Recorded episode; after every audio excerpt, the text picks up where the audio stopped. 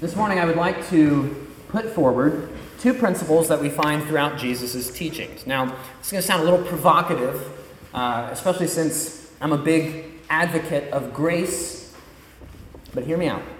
Uh, the first principle is this that the Christian should pursue honor and glory. Not the kind that comes from man, but the kind that comes from God. Secondly, and we'll see this in our text today, glory and honor are attained by trusting in Christ's sacrifice and by following after his self sacrifice. Let's make this tangible with an example. Uh, consider King David, or shepherd boy David at this point, anointed as the next king of Israel. He's on the run from Saul, who sought to kill him. Uh, now, David was honoring God by honoring God's anointed and refusing to take revenge into his own hands. I mean, the guy had two chances to put an end to Saul, and he refused to do it. Instead, he continued to put his own life on the line. He sacrificed his own self determination, his comfort, his mobility, his right to power, his right to rule Israel. He sacrificed his own safety by leaving alive the man who had committed himself to killing David. And because he was seeking to honor God through his self sacrifice, because he was submitting his own desires to God's will, which, by the way, we'll, we'll define sacrifice that way. It's when we submit our own desires to God's will. Because he was doing that, God honored David. Of course, David's greatest failures happened when he did the opposite, didn't they?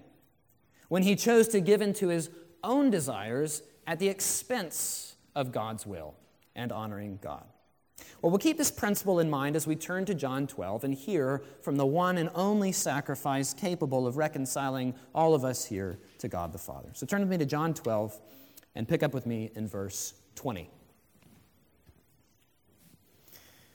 Now, among those who went up to worship at the feast were some Greeks. So these came to Philip, who was from Bethsaida in Galilee, and asked him, Sir, we wish to see Jesus. Philip went and told Andrew. Andrew and Philip went and told Jesus. And Jesus answered them, The hour has come for the Son of Man to be glorified. Truly, truly, I say to you, unless a grain of wheat falls into the earth and dies, it remains alone. But if it dies, it bears much fruit. Whoever loves his life loses it, and whoever hates his life in this world will keep it for eternal life. If anyone serves me, he must follow me, and where I am, there my servant will be also. If anyone serves me, the Father will honor him.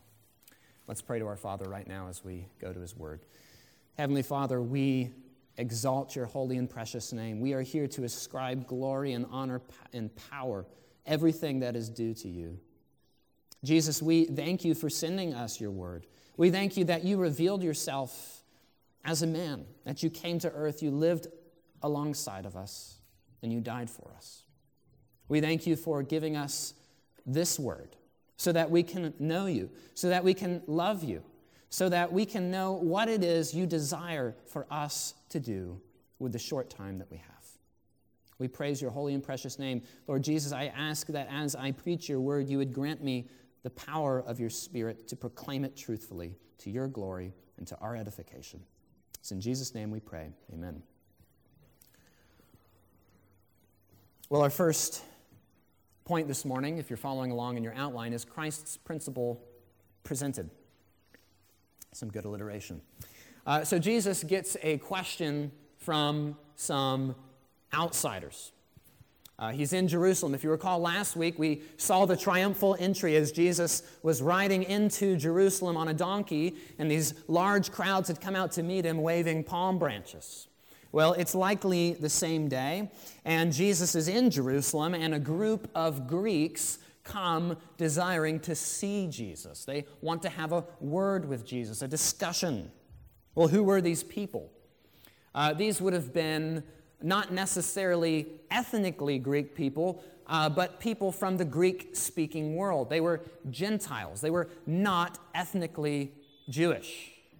And yet, they were people who saw something beautiful and true in the Jewish religion, and so they came for the purpose of worshiping God through the Passover festival that was about to take place.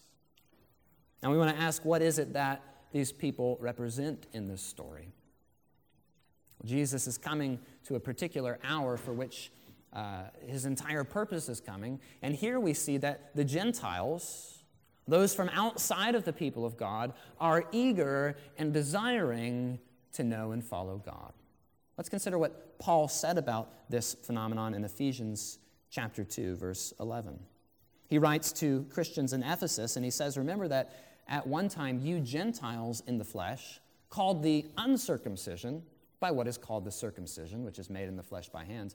He says, "Remember that you were at that time, this is before the cross, separated from Christ, alienated from the commonwealth of Israel, and strangers to the covenants of promise, having no hope and without God in the world. Now he goes on to tell how the cross changed that. But the point is that these are people who are outside of the covenant people of God. The gospel has not yet gone forth to the whole world. And so they're coming to Jesus seeking an audience. Now, if you've been following along in John, you know that Jesus says and does some pretty surprising things, and so it is, at least for me here. It seems Jesus is not all that concerned with meeting these Gentiles. It strikes us odd unless we think about it for a moment. Why, why is that? Well, Jesus was a Jewish Messiah for the Jewish people. He came to earth to minister to Jews. And with very few exceptions, that was his focus. Perhaps you remember the Syrophoenician woman in Mark chapter 7. She came to Jesus because her daughter was afflicted with a demon. And Jesus looked at this Gentile woman and he said, It's not right to take the bread from the children, Israel, and give it to the dogs, Gentiles.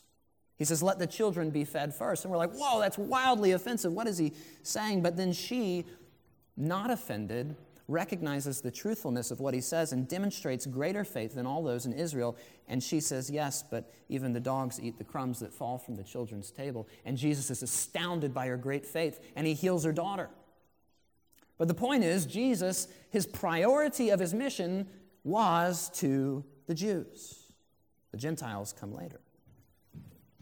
Uh, there's a reason he was not ministering in the greatest city of his day. There's a reason he's not ministering in Rome at this time. Where is he? He's in Judea and Galilee, where the Jews were. But Paul the Jew uh, also understood the Jewish priority, and he was known as the apostle to the Gentiles. But if you read Acts and you consider his missionary journeys into Gentile lands, whenever he came to a place, where would he always go first? The synagogue and he would preach the gospel to the Jews. And after that, he would go to the Gentiles. And even in his greatest epistle, Romans, he can write this of the gospel in Romans chapter 1. We have a slide for this. It says this For I am not ashamed of the gospel. This is the good news, folks. The gospel is the power of God for salvation to everyone who believes, Jew and Gentile. But there's a priority to the Jew first, and also to the Greek. So there was a Jewish priority to the mission of Christ on earth. And so Jesus is choosing not to engage. But as we'll see as the passage goes on, that's going to change really, really soon. As Jesus will point out in verse 32, if you look down at it, he says, When I am lifted up from the earth, I will draw all people to myself, not just Jews. And so Jesus, he responds to Philip and Andrew. He says, The time has come for the Son of Man to be glorified. Seems like a non sequitur, but Jesus knows what he's doing. So the question here is how is the Son of Man glorified? And Son of Man was one of Jesus' favorite ways of referring to himself. Jesus is glorified not by seeking his own glory, but by seeking the glory of the Father, by submitting his own desires to the Father's will, and by offering himself as a sacrifice for sinners like you and me.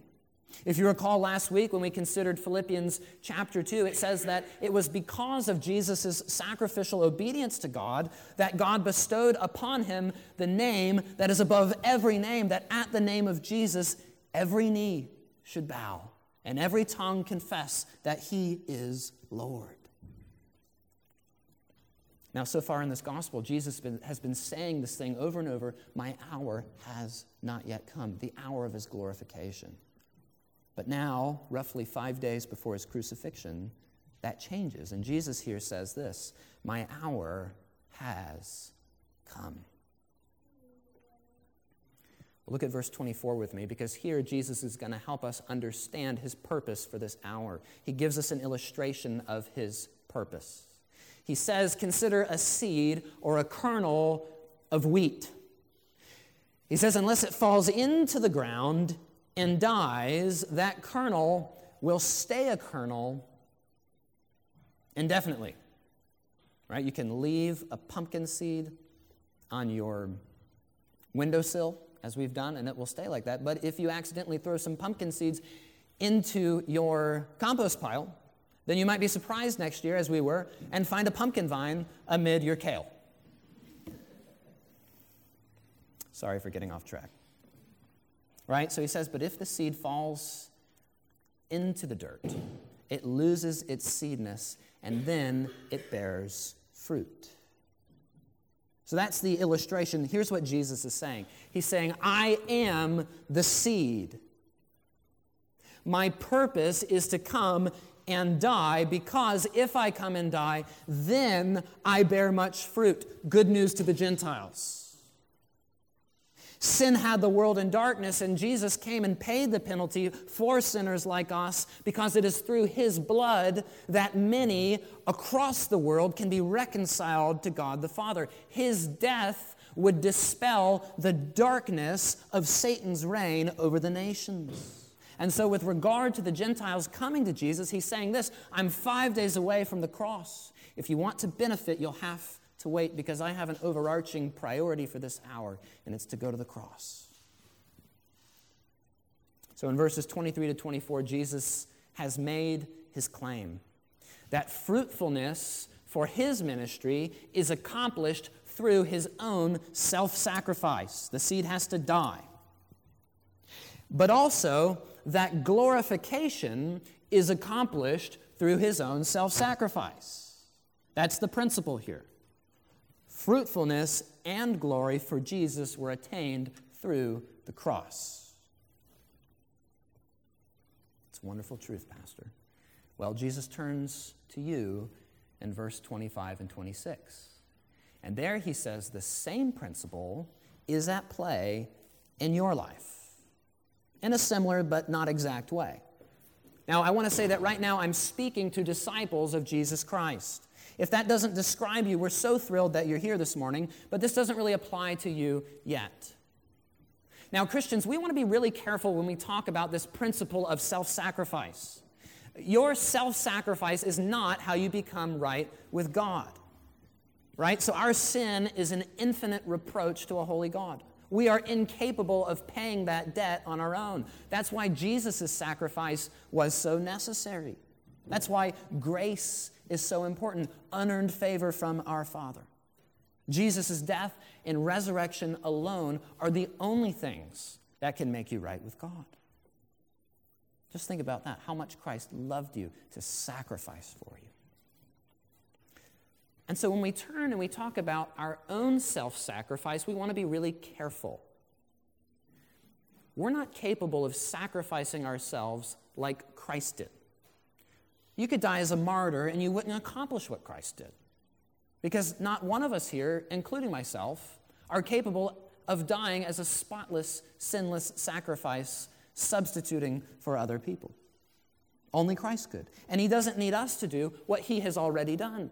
Hebrews calls his sacrifice a once for all time sacrifice. It can't be repeated, it doesn't need to be. So then, what is our self sacrifice? I still haven't gotten to it. Are you on the edge of your seat yet? What is it, Pastor? Our self sacrifice is not how we make ourselves right with God. Our self sacrifice is how we respond to the grace of God that we have received in Jesus Christ. Listen to this. What we do is always built upon what he has done. What we do is always a response to what he has done. His work is most important. But here's the cool thing, brothers and sisters He has chosen to work through weak and broken vessels like us to accomplish His ongoing work of redemption in this world.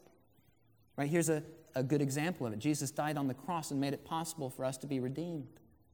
But the book of Acts tells a story of how he commissioned apostles to go out and preach the gospel, to go out and make disciples. And so the Great Commission is still our responsibility today. But if we want to be fruitfully used by God, this is what Jesus is saying here it's going to come at a cost. The kernel dies to be fruitful. This is why Jesus applies it to us in verse 25. He says, The one who loves his life loses it. There's nothing more miserable than living for yourself. Just try it for a while. And he says, The one who hates his life in this world preserves it for eternity. Now, you English majors are about to get excited because Jesus here is using hyperbole or extreme exaggeration to make a point. When he says you have to hate your life, he's not talking like your teenager when you ground them. Oh, I hate my life. Jesus is after the heart. Where is your heart set? Is it on this life or is it on the life to come? Jesus says the one whose heart is set on eternity is so committed to that, it looks like he hates his own life in this world. She's so sold out for Christ, it looks like she has little regard for this life. On the other hand, he's saying you should be concerned if it looks like your life your heart is set on this life. The YOLO lifestyle does not befit the Christian. For those of you over 50, YOLO stands for You Only Live Once, and it's typically accompanied uh, by an exhortation to hedonism, to maximizing pleasure for the moment. We deny, you're welcome, Mark. You can Google it later. We deny its message and its implication. Jesus says if we live for this life and this world, then we lose our lives. But faith, brothers and sisters, faith is the ultimate exercise in delayed gratification. If I believe that I possess eternal life and perfect glory and harmony and peace and joy with God, then the obvious implication is that I'm happy to give away this short life for His glory. But if I'm living as if this life is all I get, YOLO, that calls my faith into question. So, how do we respond to the grace that we've received in Jesus Christ? Well, we can't die to save others. But consider Paul in Romans 12.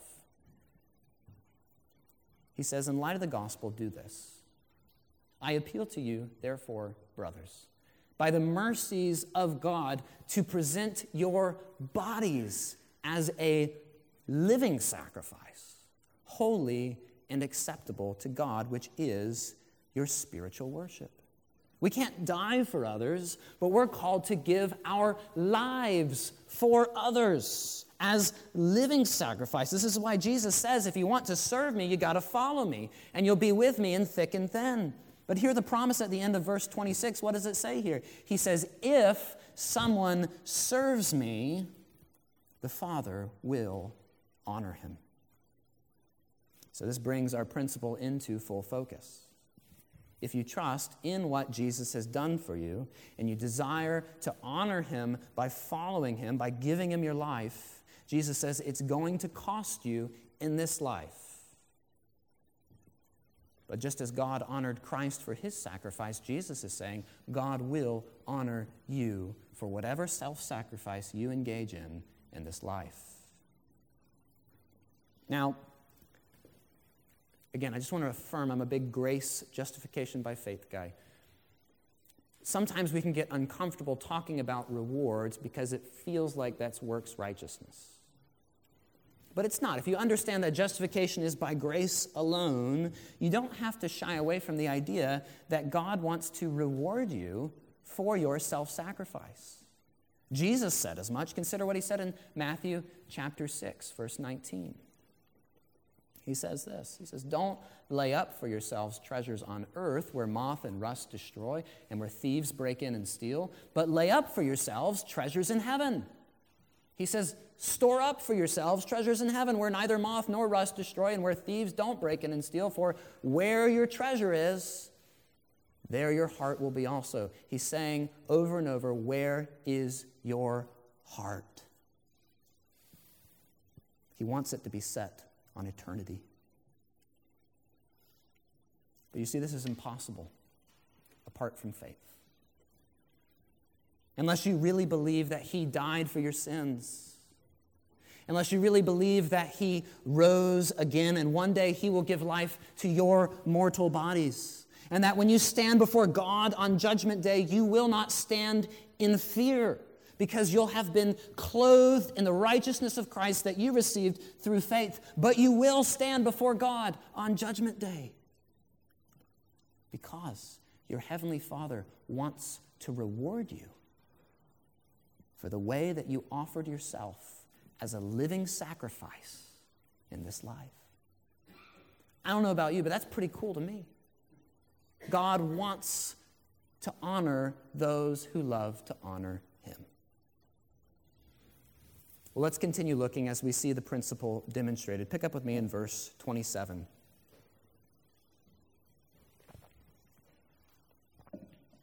Jesus says, Now is my soul troubled. And what shall I say? Father, save me from this hour? But for this purpose I have come to this hour. Father, glorify your name. Then a voice came from heaven I have glorified it, and I will glorify it again. The crowd that stood there and heard it said that Jesus had thundered. Sorry, and heard it said that it had thundered. Others said, An angel has spoken to him. Jesus answered, This voice has come for your sake, not mine. Now is the judgment of this world. Now will the ruler of this world be cast out. And I, when I am lifted up, will draw all people to myself. He said this to show by what kind of death he was going to die. I want you to imagine Christ in this moment, five days out from the crucifixion. He's demonstrating for us how to pursue self sacrifice when it comes at a great cost. Truth be told, every day of our lives, we are presented with little opportunities to glorify God in small ways that can add up over time opportunities to say no to the flesh, opportunities perhaps even to say no to something good. Also, we can say yes to God. So consider Jesus in verse 27 Christ, like you, is fully human.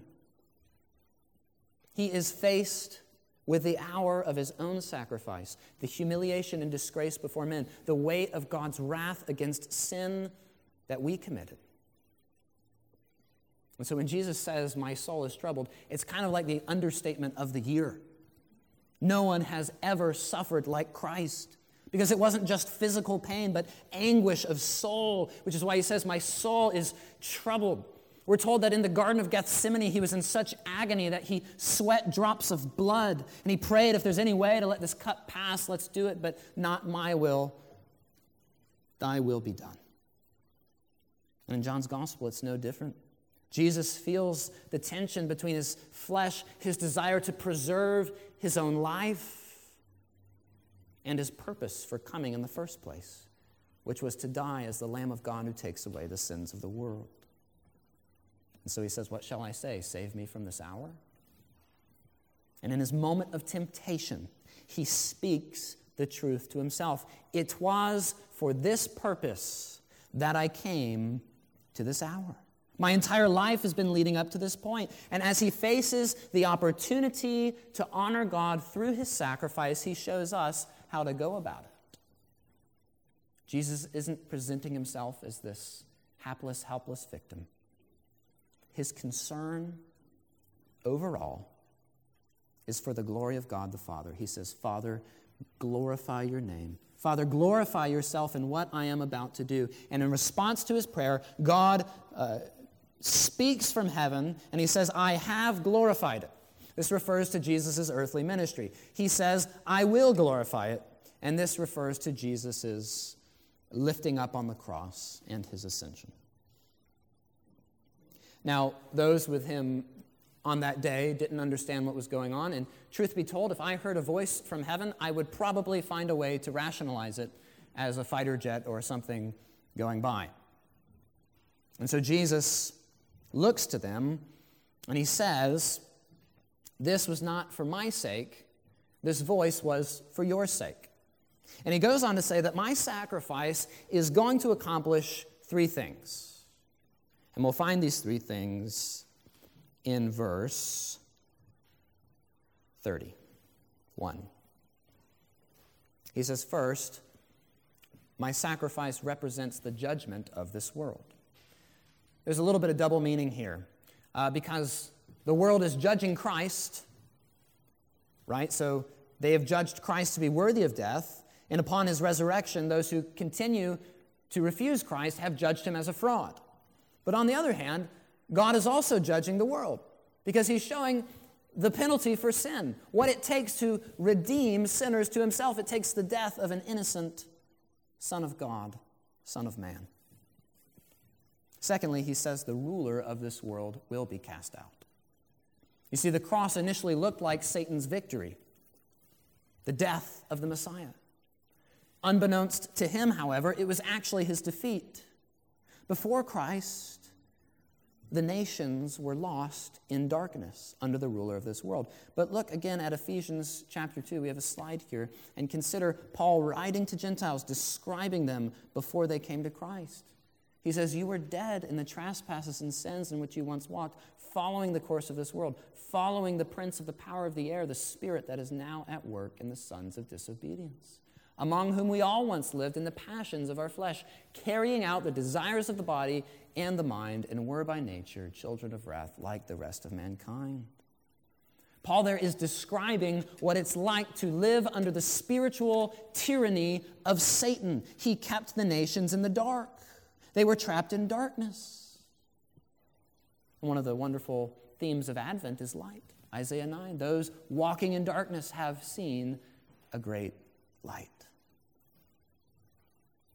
Jesus says, My death on the cross means this Satan's power has been broken. We still await his final defeat, but the kingdom of God is advancing, and we can be part of that. And Satan cannot stop it. He cannot keep the nations in spiritual darkness any longer. The cross put an end to his tyranny. And so the third thing the cross accomplishes is based on the second thing. If Satan had his tail whooped on the cross, Jesus says that when I ascend, I will draw all these people to myself. All the people who were trapped in darkness, Jesus is saying, eh, we, we saw this happen, and upon his ascension, people from every tribe, tongue, and nation began to trust in Jesus as the gospel continued to go forward, and as it continues to go forward, and as we take part in that proclamation. Well, Jesus could face his own sacrifice knowing this that first and foremost it would honor God, but also that it would defeat Satan and reconcile his beloved creation back to God the Father. It was a sacrifice for a purpose. Well, as we come to our last point today, we're going to talk about how we are to respond to Christ's principle. Pick up with me in verse 34. The crowd answered him We have heard from the law that the Christ remains forever. How can you say that the Son of Man must be lifted up? Who is this Son of Man? So Jesus said to them, The light is among you for a little while longer. Walk while you have the light, lest darkness overtake you. The one who walks in the darkness does not know where he is going. While you have the light, believe in the light, that you may become sons of light. So, here at the very end of Jesus' public ministry, his audience still isn't getting it. There's still some expectation of a different kind of king. There's still an expectation of a conquering Messiah. No one was expecting a suffering Messiah, one who would win by losing, one who would conquer sin and Satan by sacrificing himself. And so they continue to press Jesus with questions. They say, We know from the law, and sometimes that word law just refers to the whole Old Testament, as it does here. They say, We know that the Christ or the Messiah, it's the same thing, will remain forever. How can you say that the Son of Man has to be lifted up? And by the way, who is this Son of Man anyway? Now, Jesus, to his credit, has been answering questions like this his entire ministry. But Jesus recognizes something that will become readily apparent in the next paragraph that we'll come to next week. Some people will never have enough questions answered. They will never see enough evidence. They will never be convinced enough to accept his offer of grace and believe in him. The answer, of course, to their question is that Jesus and the Son of Man are the same person. And he is lifted up on a cross and dies, but upon his resurrection, he ascends to the right hand of the Father, where he does rule his kingdom, where he remains forever. But instead of retreading the same ground again, Jesus turns to the crowd and gets after the real issue not having all of your questions answered, but unbelief. Jesus really did die on the cross and rise again from the grave, but unless you trust in him for that, it does you no good. So Jesus pleads with them, and if you're not in Christ this morning, he's pleading with you. He says, The light is with you a short time longer. Now, when he said this, he meant his public ministry was coming to a close. He was about to be crucified. But he pleads with them one last time. He says, Believe in me. Your time for doing so is short, and you don't know when you've had your last shot. As long as you have the light, he says, Believe in the light, that you might become sons of light. I belong to a New Hampshire hiking Facebook group, which is funny because I've never been hiking in New Hampshire. I'd like to. But people will post very niche hiking related content. Uh, this week I saw one of these videos, and it was a video of a beautiful mountain hike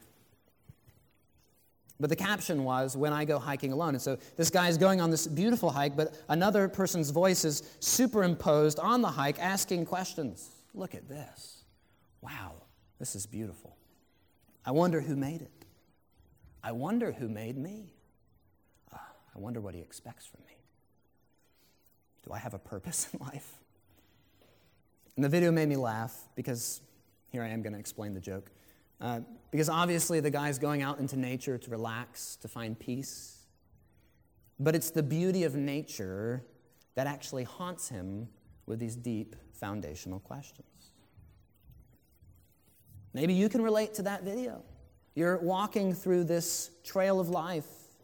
You recognize the inherent beauty of creation. You're convinced that there must be a God who made it. And you've experienced his good gifts in your life, in your family, and your job and the things that you enjoy. And you know there must be some purpose out there for your existence, but you're not sure what that is. You feel like you're hiking through life without a clear destination in mind. That's a really difficult place to be. Jesus says that because of sin, we all start out walking in darkness. And he says the obvious that the one who walks in darkness does not know where he is going.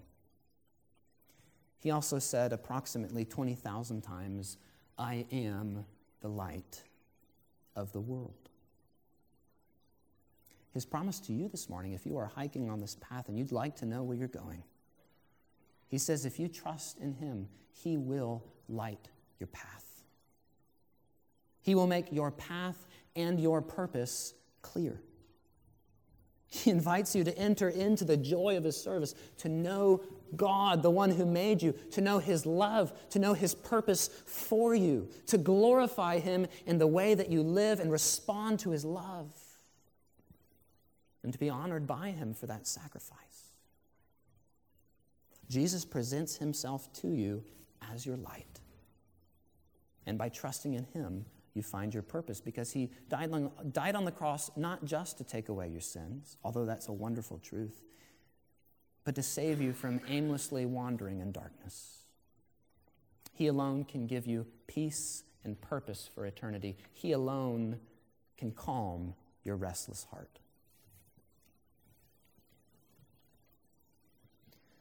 Well, I'd like to turn to those here who are already trusting in Christ. And we'll close with an application of our text today. One of the challenges of preaching a text like this is that I have to apply it to myself. The wonderful truth is that we have been given an opportunity by God to participate in His ongoing work of redemption, the renewal of all things. But Jesus is telling us that if we want to be fruitful in that project, if we want to be honored by God for that fruitfulness, it will invariably require sacrifice on our parts. There's no getting around that. It's why Jesus calls us to take up our cross, to die to self and live for God. Now, I want to be clear we don't just sacrifice for the sake of sacrifice. We don't deny ourselves for the sake of self denial. That was the mistake of the medieval church. You had all these monks running around making vows of poverty for no real reason. They could have worked, they were able bodied men, but instead they just chose to sit around all day and beg, as if choosing to be poor by not working was somehow honoring to God. Other monks would wear these super itchy sweaters so that they were always uncomfortable. Again, I'm still trying to figure that one out. Others, like Martin Luther, before his conversion, would literally flagellate themselves with whips. And again, all of this accomplished nothing but making a lot of people poor, uncomfortable, and bleeding. As Christians, when we choose to deny ourselves, it's not for the sake of denying ourselves, but it serves a divine purpose to glorify God and to be used by Him. Now, all of us are at different points of our spiritual pilgrimage through this life. My hope in giving you this application is that you can take one area of your life in which you are currently living for the world instead of God and take a step to change that. Just one step. So maybe for you this morning, your first step of self denial is to recognize that Sunday is not your day. It's the Lord's day, it's Resurrection Day. I recognize that if we are thinking of Sunday in worldly terms, it's the weekend. We work all week so that on the weekend we can have me time. Church is nice if I can make it, but today's a beautiful day and the golf course is calling, or my kids' sports, or my boat, or whatever it is that I enjoy. No, Sunday is the day that Christ has called us to gather together for worship. And we honor God and we leave a witness to our community when we spend our time Sunday worshiping God and fellowshipping with our brothers and sisters in Christ.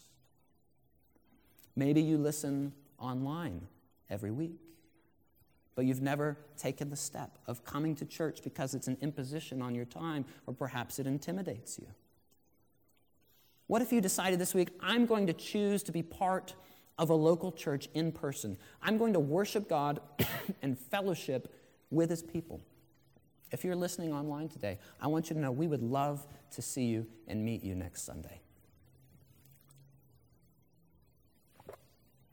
I'd like you to consider this morning if there are certain idols in your life that keep you from sacrificing for Christ.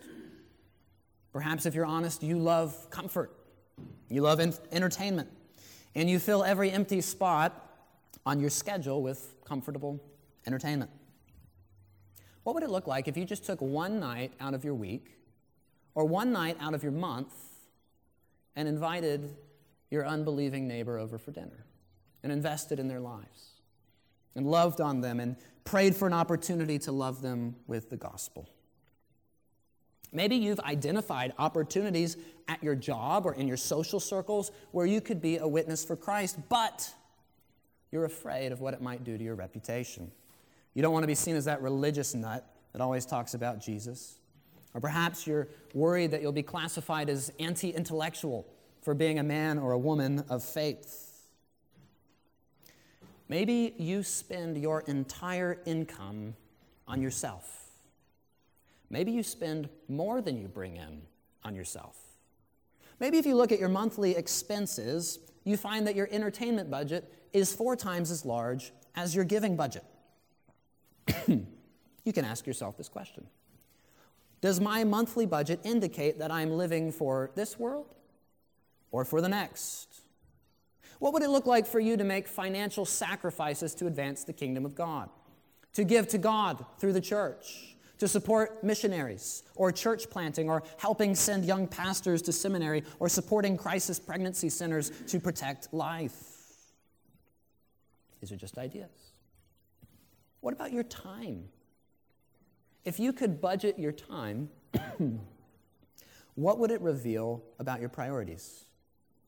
Let me lay on the guilt real thick. If Jesus was looking at your Google Calendar, what would it reveal about your priorities? Are you spending your time according to the doctrine of YOLO?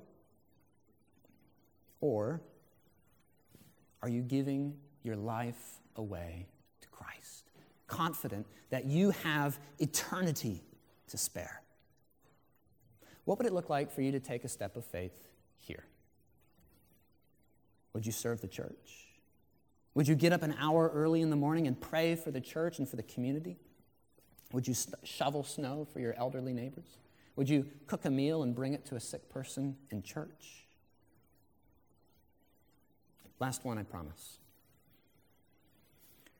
as you think about your future plans, as you think 5, 10, 15 years down the road, the place I want to live, the kind of house I want to buy, the kind of job I want to work. Are you planning to do what you want to do most with clenched fists?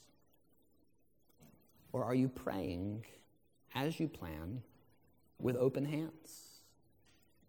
Lord, Thy will be done. Even if that means you call me to do something that I don't want to do. Maybe He calls you overseas. Maybe He calls you to a church plant 20 minutes down the road, or He tells you to stay put right where you are. on a cold day like today, you were hoping He was going to call you to Hawaii. Here's the reality God has already given you more than you could ever give him when he gave you the precious blood of his son, Jesus. And God has promised that he loves to honor those who love to honor him. There is not a single drop of sweat that you give to the kingdom of God for the glory of God that he will not recognize and reward. He loves to recognize and reward in this life and in the next. Now, I recognize I just spewed a lot of ideas at you. My goal is not that you go through and do all of those things. If you get nothing else from my sermon today, my hope is that you do this tonight. when you go home, you lay your head on your pillow tonight. I'm asking you to pray this Lord, Savior, Redeemer, Father, would you show me one thing in my life, one step I can take, one sacrifice I can make for your glory? Would you show me one thing I can sacrifice so that I can be more fruitful for you and for your kingdom? Make me more like Jesus. I'll warn you, that's a dangerous prayer. But it's a prayer that honors God. We'll close in prayer.